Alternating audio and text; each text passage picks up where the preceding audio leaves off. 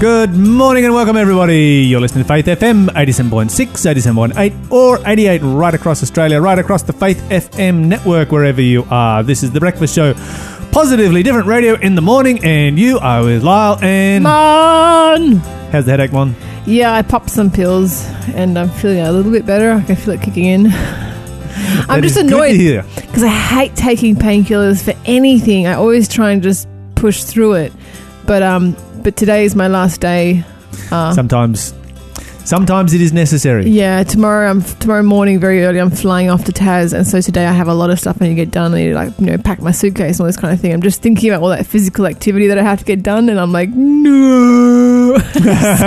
it was time to bring in the meds. Well, by the time you, you listen to this, Mon will, of course, will be long over her headache Yes. because this is the delayed broadcast. Long over my headache and long off the mainland. so seeing it, seeing it, seeing, seeing it as, as it is now tomorrow, maybe your headache should be just gone. yeah, hopefully, because I'm well. Then again, I did get this headache yesterday morning, and it's still here now, like Mm. 24 hours later. So, but yeah, but at least tomorrow, uh, whenever it is you hear this program, I will be in Tasmania.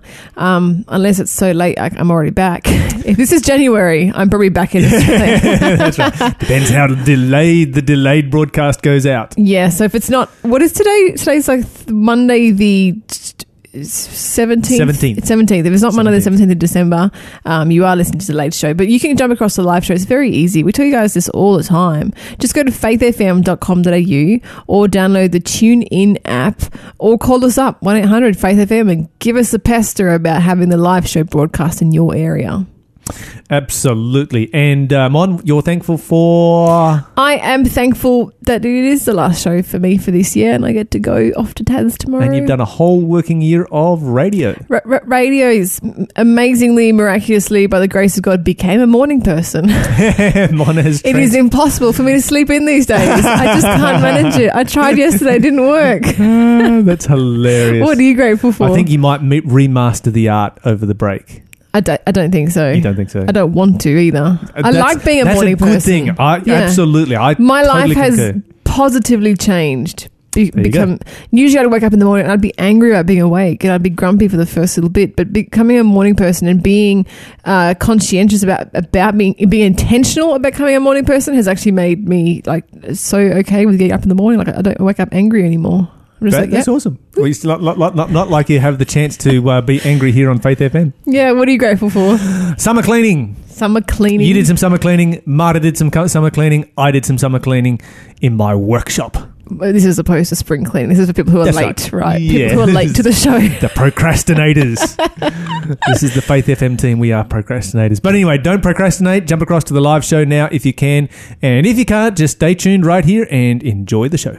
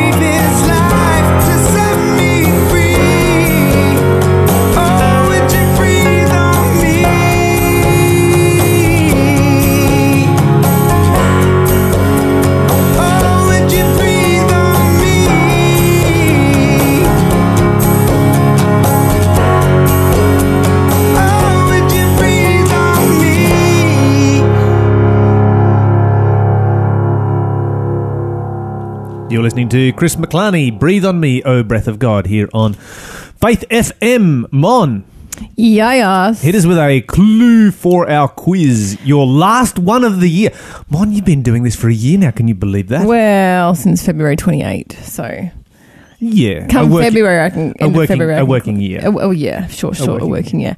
Yeah, so this is uh, our breakfast Bible quiz. I've made this a fairly easy one to take me out for the year.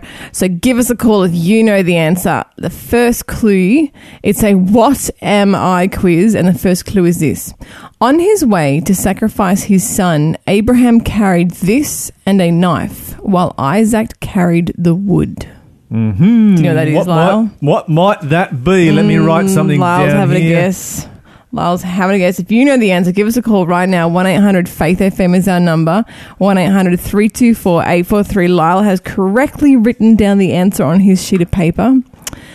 But there's still a prize up for grabs. Today's prize, by the way, is a really great book. It's from the Maximized Life series. Uh, this one's by Brian Houston, and it's called How to Live in Health and Wholeness Principles for Health and Wholeness in Body, Soul, and Spirit. So, Brian Houston, um, is a physician and uh, and this this is a great book. It's not it's not like a heavy reading, big reading. It's it's uh, it's all about health, healing, wholeness, well being, uh, balance. Um, so yes, this is a really great book. This would be a really great Christmas present actually, and um, it's got wonderful Bible verses throughout as well about healing and restoration and and uh, you know uses of nature. So give us a call if you know the answer and you would like to win a copy of this book, and um, and yeah, you can have that sent to you for free. One eight hundred Faith FM is our number. Hmm, there you go. That looks like a, a, a really great prize right there. So, Mon, what have we got in uh, positively different news this morning? Okay, so I have so much good news. I'm like my mind is being blown. trying to pick something. I'm going to go with a Tassie one.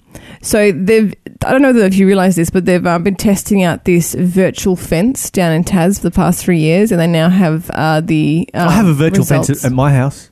You do. Yes, Go on. and my dog won't cross it. Oh, because you taught him. well, it's a, it's a it's a white piece of wire that runs around the bottom of the fence, and you know it's like Well, that's not a it's virtual just- fence. It's kind It's a well, no, it's a virtual fence That's because the dog could fence. the dog could cross that fence at any point that he wants, but he will not cross that white piece of wire. But that's not a virtual I mean, it's not even. It's it's just like a a, a four strand barbed wire fence with a white piece of wire added, That's not which doesn't fence. count as a fence I for a hate- dog. I It hate just to- jump, jump straight through. It's still a fence, and you can't right. go around teaching all the wildlife about white pieces of wire. That's what you're going to do. Rat out the wallabies. Okay, guys. so I reckon if wallabies tried to cross my white piece of wire, they would learn. Oh, because it's electric. yeah, I know. Well, I only, spi- I only switched it on for a week, and then he learned. and he then- learned. and I haven't switched it back on since, but he won't cross it. yeah, he's a good dog. That's so, why I call it a virtual fence because it actually does nothing. okay, just so well, this is this is a real right, all right, virtual right, fence, right. Let's get Uh, so it's quite an innova- innovative new uh, conservation effort. Um, and it's actually dramatically reducing the amount of wildlife that are killed by cars and passing traffic. Uh, so at first I thought maybe this like shoots out a beam or something, but that like sizzles them as they go through. But it's actually not even that. so I'll show you a picture of So it. this is going to be Mon driving down the road with laser beams Yeah. and just cutting animals in half as she goes. no, no, no. So as you can see here, it's just it's just a pole on the side of the road, and it looks like like you know when you come up to cross the street and you press a little button and go tick tick tick, and then when it's time Yeah, to yeah. press, it looks like one of those, um, just on the side of the highway. But what this thing does, it's uh, it's it's basically a small unit um, at eighty foot intervals along the edge of the road, and then when the alarms detect a car, not an animal. when it detects a car, they begin to emit sirens and flashing lights so that any animals in the area um, are going to be discouraged from approaching the highway. What about people who live in the area? Well, this is this is like obviously most of our roadkill is not in cities or suburbs; it's out in the in the countryside, um, and so But I like living in the countryside. yeah, but I don't think this is going to be disruptive to you. So the units are faced away from the roads that don't interfere with the person's driving, and um, it's uh, it sets off blue and yellow flashing lights and a high pitched siren, and uh, and as a combo that really warns off uh, the local wildlife that a car is coming, and to give the animal time to move away from the road. So it's not like beep beep beep boom, there's a car. It it does it with a bit of you know forewarning. Mhm. So that's why you have to have several of these along so they can sense one in the beginning and then the ones further up will let the wildlife know to get off the road. And uh, and in a way this can also train the animals like you know if if they've heard it or seen it and not moved and then a car comes flying by they start to associate the two together and so they get trained um, that when they hear the noise or when they see the flashing lights it means there's something coming they should go off the road and uh, this was tested out for three years on a road in Tas, um, which is apparently the, the our state of Australia that experienced the highest rates of roadkill in the world. Oh, there's just In the slaughter all, world. all over the roads in yeah, Tasmania. and um, Never used to be like that. yeah, it's, it's gotten worse. Um, but according to the study that they did, uh, it was published in Australian Mem- Mammal- Mammalogy. I can't even pronounce that. Uh, it actually reduced the rates of roadkill by a whopping fifty percent. Okay. Yeah, 50, which is great because apparently, like where they did it, there's a lot of endangered animals, and um, you know, for endangered species to to fall prey to busy highways is kind of sad. Yeah, and Of all the endangered, things to endangered people as well. Yeah, yeah, exactly. You do not want to hit a uh, decent sized kangaroo or something like that. When you are driving along, it's going It's to. Um, a lot of people have died that way. Yeah, absolutely. I we all, uh, my brother and I were in a car. We almost um yeah came a cropper. We hit a kangaroo going about one twenty. Mm-hmm. Um, car was a total mangled piece of write off. All the airbags exploded. Yeah, it was terrible. Anyway. Um, praise the Lord, we survived. Just a couple of broken bones for people in the front seat. We were in the back seat. Uh, so this has been a great success, especially because it's so cheap. And um, because I mean, at the moment, wildlife corridors have been shown to be the most effective in preventing roadkill, but their construction is usually quite expensive. So, do you know what a wildlife corridor is? Kind of. Okay, so like where they build like a little underpass or overpass or something Yeah, for the like animals. that, yeah, yeah, yeah. yeah, So that's the most effective, but you know, expensive and time consuming. Whereas this can, you know, it just you just clip it on the on the side of the road on the poles. It can be easily installed to cover large um large runs of highway, and uh, yeah, both animals and humans can be a little safer on the road. And speaking of being on the road. I just wanted to quickly discuss something that's l- I think a lot of our listeners are going to be enduring this holiday season, and that is I've done a study on um, holiday road trips and the perfect solutions to the holiday road trip problems. Okay. Yeah, so they've done a study and they discovered that a cargument, that's an argument that happens in a car, Argument. Yeah. is okay. most likely to strike 27 minutes into a road trip. So if you and your family have packed up and you're going on holiday off to see the grandparents or something, It's only just started. 27 minutes into the journey is when it's most likely to hit. Right. With, get this, the most likely argument topic is which radio station to listen to. And I think we have a solution for them, don't we, Lyle? Absolutely. yeah, so get. Faith FM. You don't even there. have to Problem change- solved. Yeah, you don't even have Problem to change the, the frequency when you get out of range. If you're going like interstate, you just plug in your TuneIn app and it's just perfect signal the whole way to your destination. Just Anywhere in Australia, anywhere in the world, faithfm.com.au, run it through your phone, run it through the stereo system in your car, problem solved right there. Or use the TuneIn app, as Mon just said. Make sure you get the free version. And if you want instructions, just give us a call. We'll help you to get that installed on your, that simple app just installed on your mobile device. Now, of course, uh, they did some studies also on what questions get asked, and are we there yet? The most infamous road tripping question gets asked at least five times on average. Where I, and also where um, I can't even speak right now. Also, I have to go to the bathroom and I'm hungry. Come up an average of six times each. So, and these all uh, provide stress points during the road trip. And quiet down is the most common order demand uh, given during a road trip, also causing stress. But they have some, um, they did some studies about what to do to avoid dealing with uh, stressful situations in your car. And the number one thing to do in your car, and it's not giving the kids a screen, it's singing together. Oh, really? Yep, number one That's thing to cool. do. In fact, you can avoid. It says here sixty-seven percent um, of arguments and arguing if you just sing together as a family Well, see, there you go. You put you put Faith FM radio on, and, you, sing, along to the yeah, song. Yeah.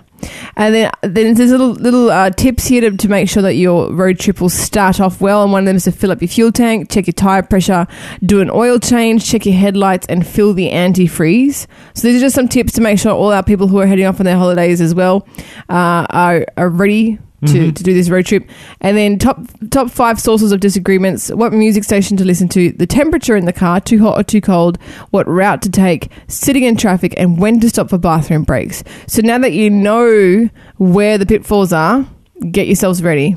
Well, the bathroom breaks is an easy one to solve. You stop every two hours.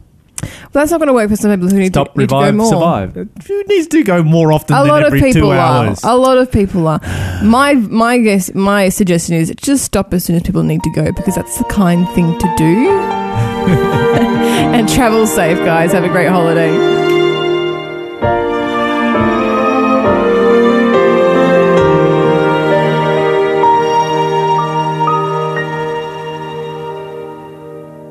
My child put on this pure white robe. Your filthy rags I'll take from you, my child. Put on this golden crown and follow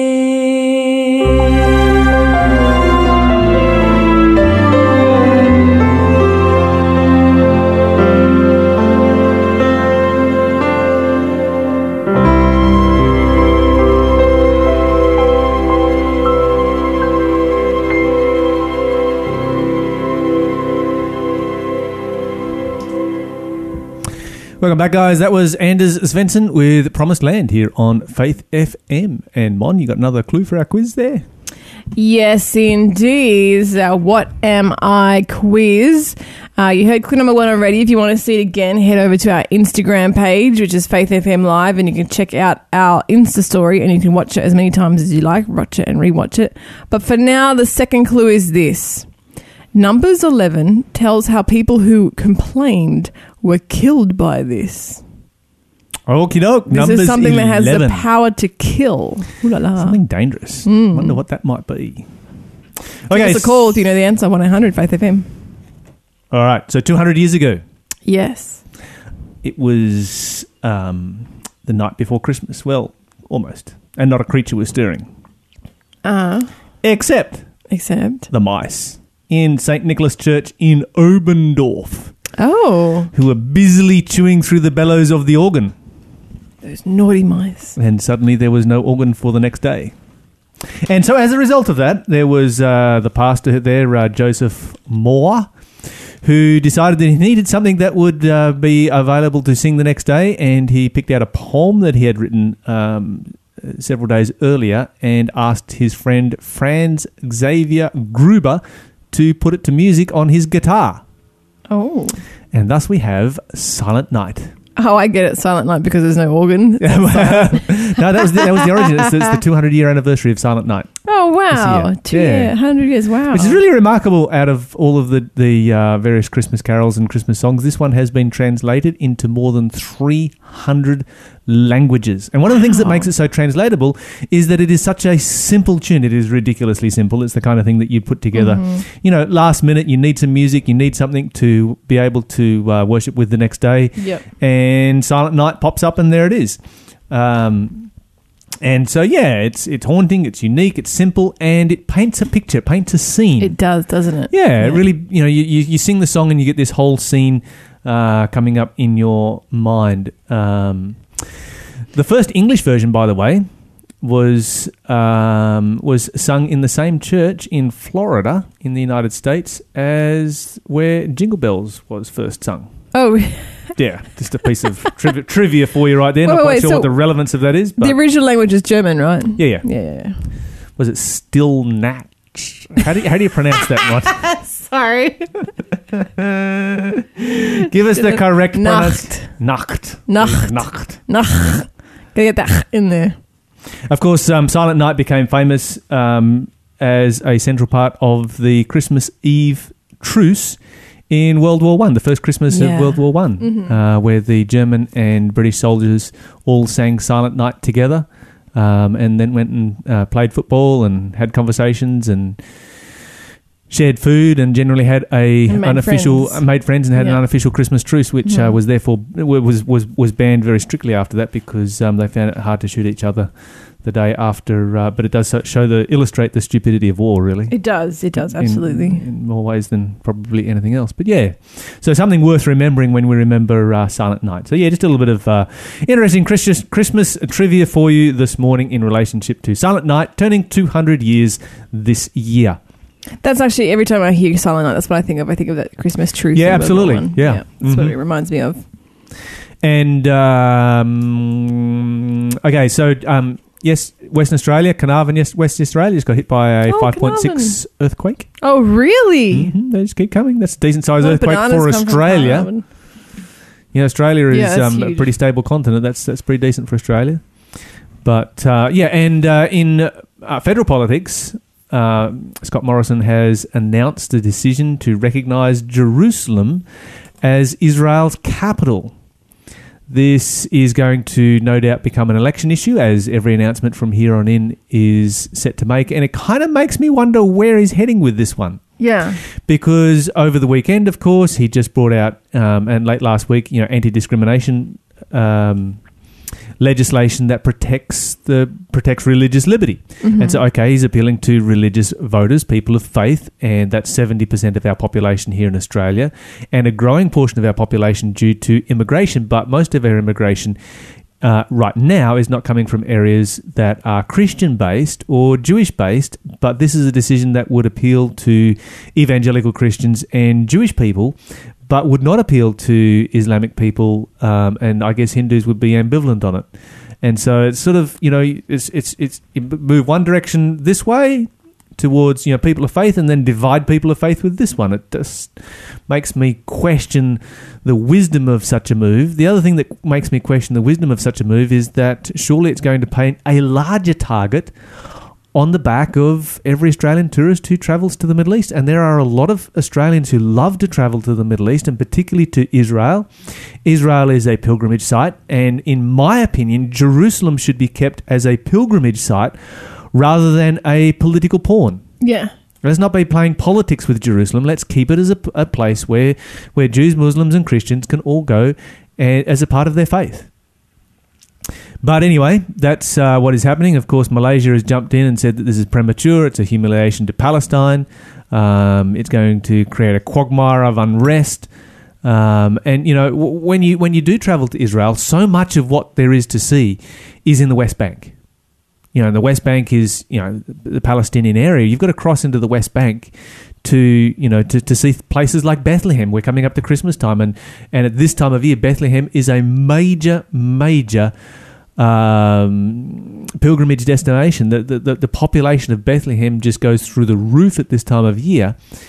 But it makes it hard for Australians to travel there when we have, you know, this kind of conflict being stirred up.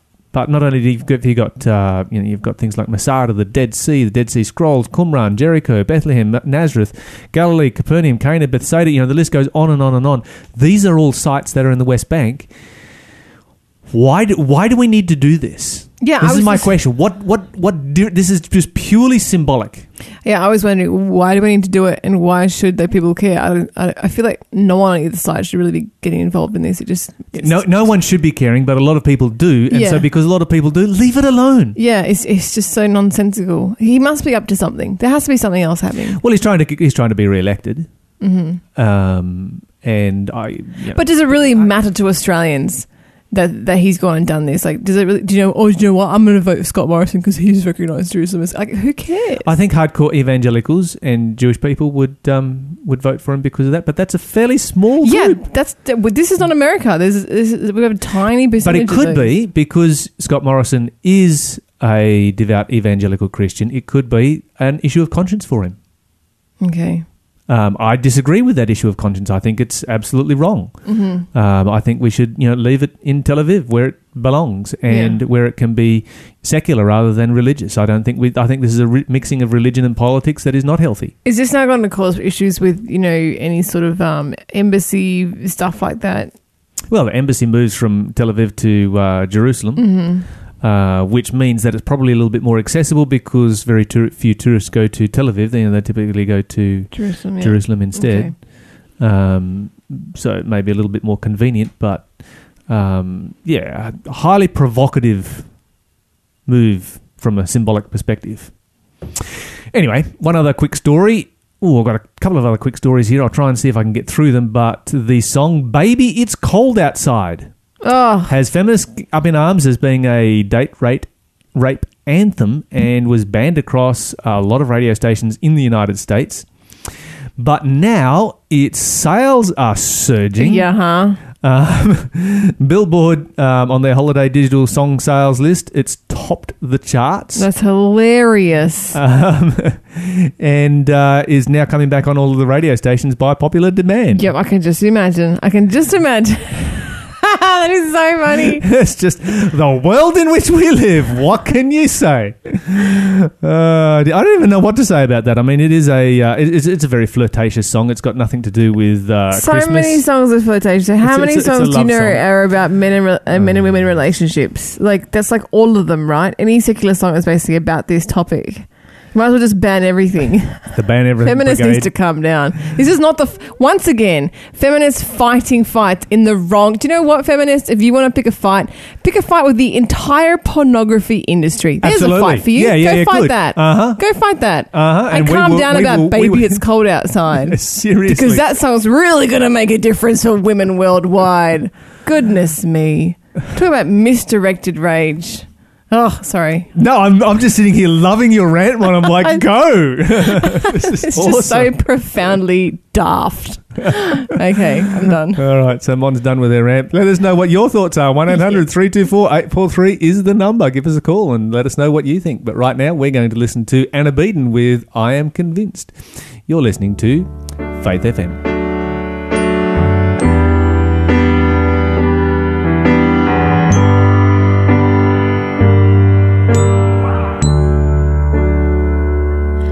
I am convinced that nothing can ever separate us from God's love. And I am convinced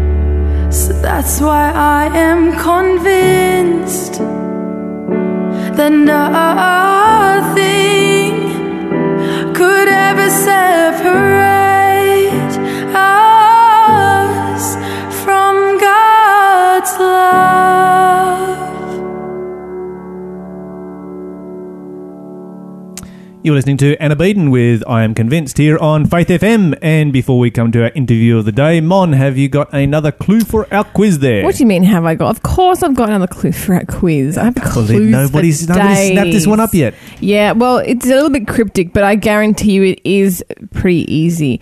Okay, so third clue for our What Am I quiz. James says that the tongue is like this.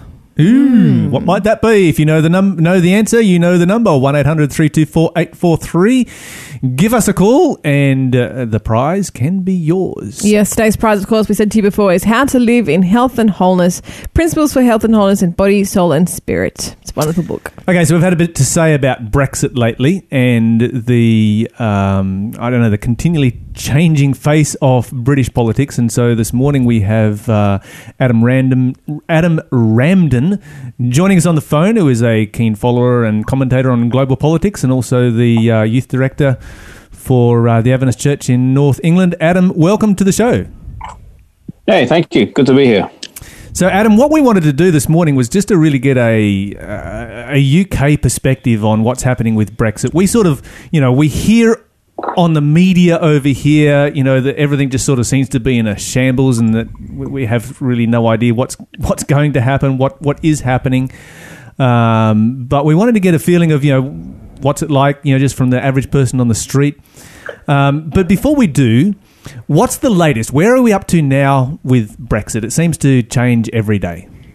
Ah, well, you're right on the last part. It seems to change every day. That's probably the most accurate I can give you. The latest is um, uh, we were supposed to have a vote last week in Parliament as to on the Brexit deal by the members of Parliament, and the government was scared that they wouldn't uh, win that vote, so they cancelled the vote. And then because of that, government got pretty upset. I mean, the par- members of parliament got upset. There was a vote of no confidence in the leadership, but the vote of no confidence didn't pass. So we still held the government leader, which is the prime minister, and she lived to tell the story so far. Okay, so how, how, how long do you suspect that uh, Theresa May may be able to survive? She survived that one. Will there be another vote of no confidence? Um, what's what's your gut feeling on this one, Adam? Well, the party that she's a part of, the Conservative Party, is not able to do another vote of no confidence for another year.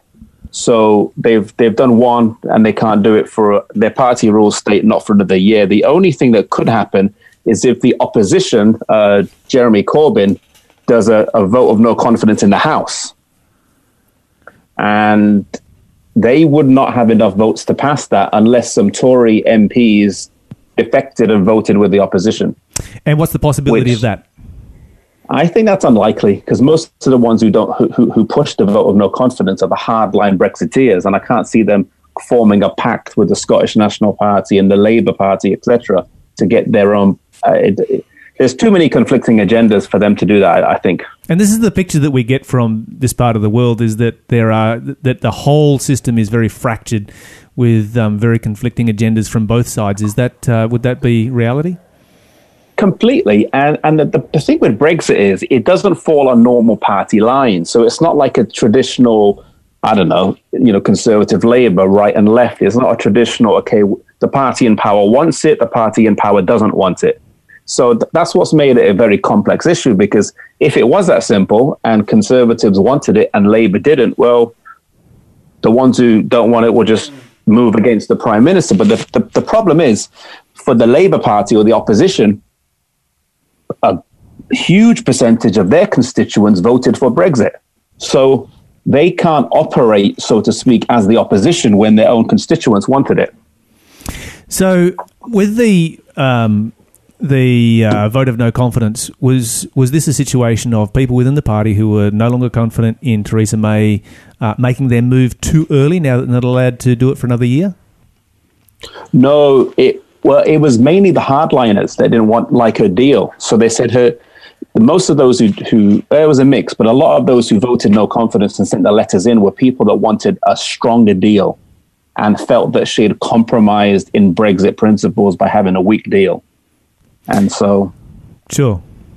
Now, you know, just looking at it from from this side of the world, it seems like that you know the whole the whole thing is um, you know suicidal chaos by you know Theresa May's um, government, um, and that this chaos is being engineered by both sides of Parliament. You know, maybe as a, a, a desperate bid to stop Brexit at all costs, or you know, create so much self destruction that no other government will ever survive Brexit. What are your thoughts on on uh, why there is so much self destruction taking place right now?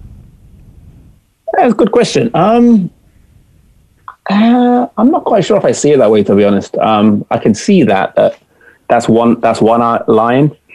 Some people, another line that some people say is that, that they're keeping all of this stuff on go ongoing like it is, so that we'll leave with no deal. There'll be a no deal Brexit, And which yes, go ahead. some some of the hardliners would prefer a no deal Brexit over a because they it's interesting because a year and a half ago people used to say no deal is better than bad deal, and now they're they're trying to switch it and say well a bad deal is better than no deal. Um, I'm not sure if you're familiar with all the, the, the implications of what a no deal is. Sure, sure. Um, yeah, maybe you could just summarize that for us very quickly because in this part of the world we're probably not familiar with um, why I there mean, would be an advantage to the- no deal. the deal is over two basic issues. Number one is over the freedom of movement of people.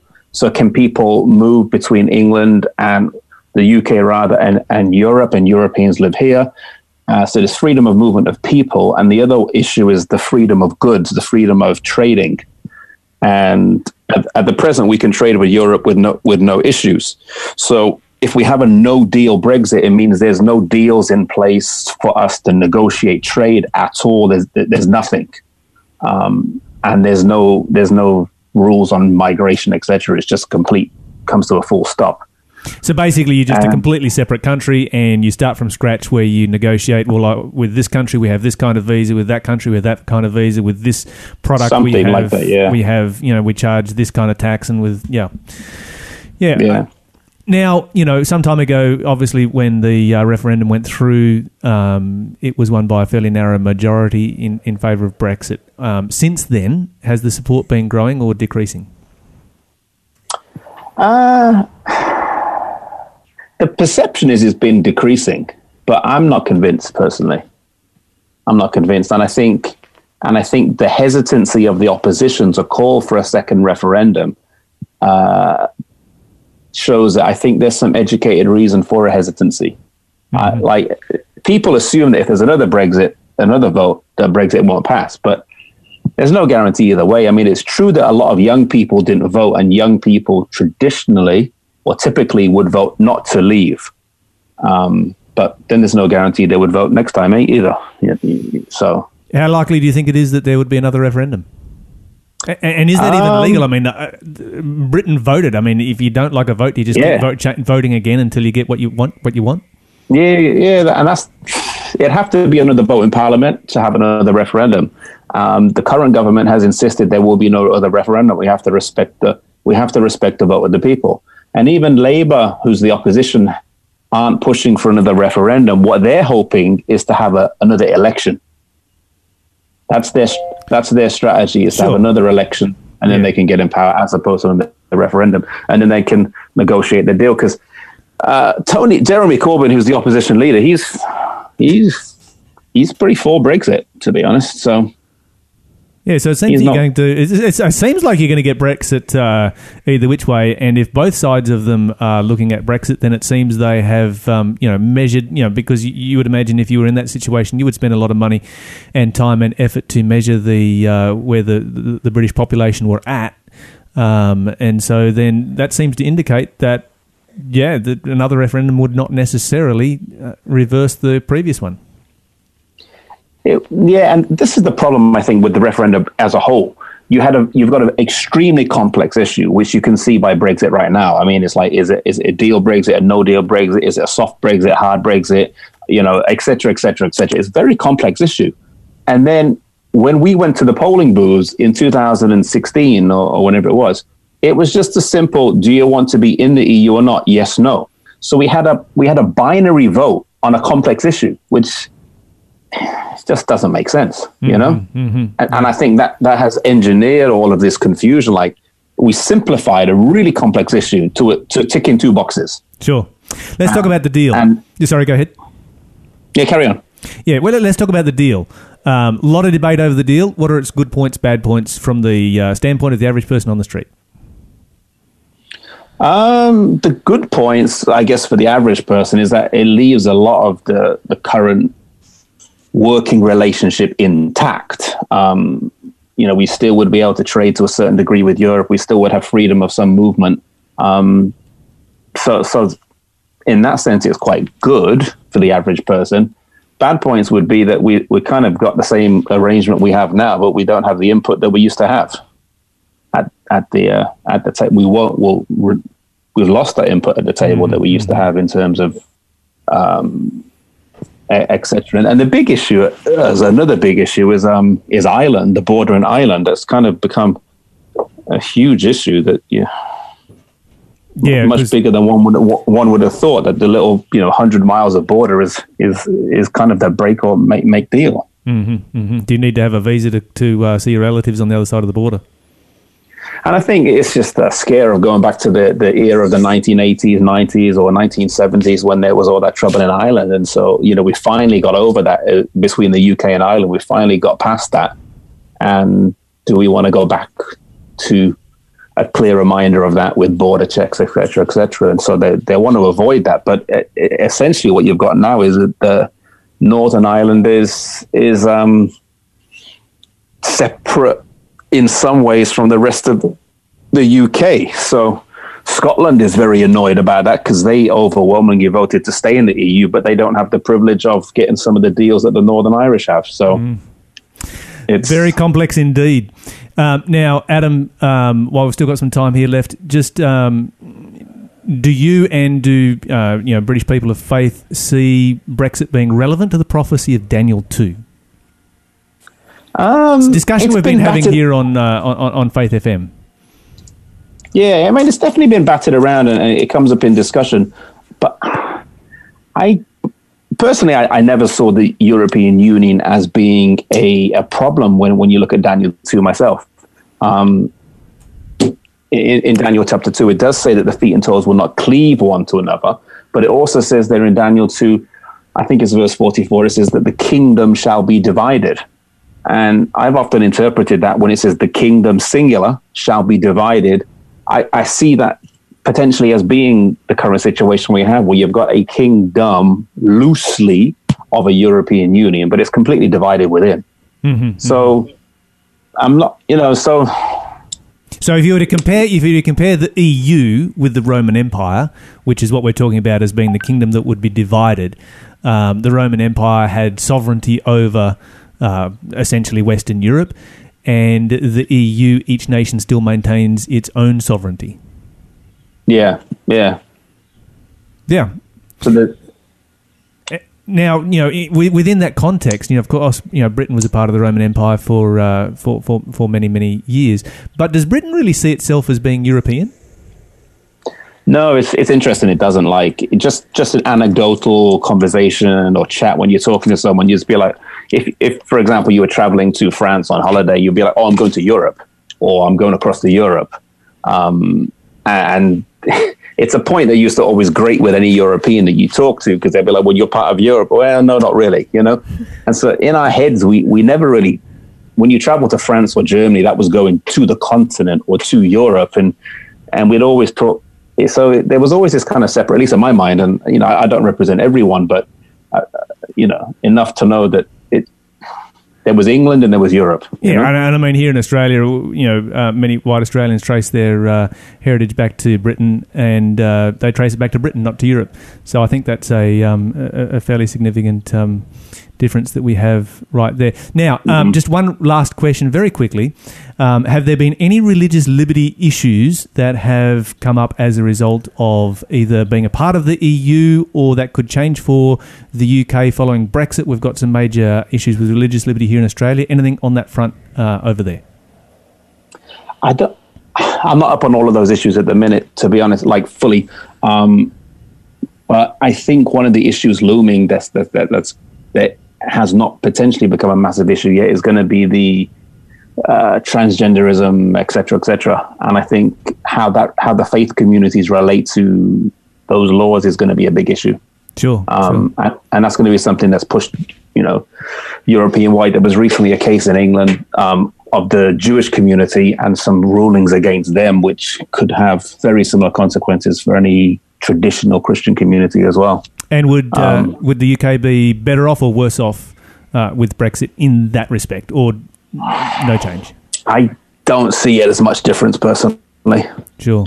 I mean, te- technically, would have would be under the, the High Court of England as so sovereignty wise would still be in charge of our, our laws. But I think the way that the philosophy of or, or the way laws are interpreted, say in, in, in London as Brussels, it's pretty much on the same trajectory. I think. Mm-hmm, You know. Adam, thank you so much for joining us this morning. Unfortunately, we are out of time, but it's great to get uh, the perspective of uh, of the average Brit on the street over there in England with uh, all of this um, Brexit news, just uh, really soaking up so much of our airtime. Thank you so much for joining us. Hey, no problem. Thanks a lot. Praise God from whom all blessings flow. Praise Him, all creatures here below. Praise Him above,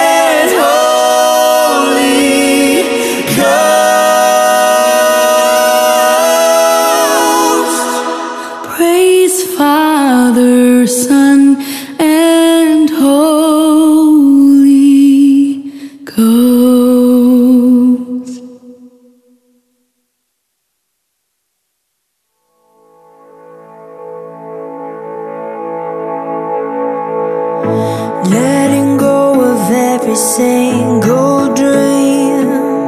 I lay each one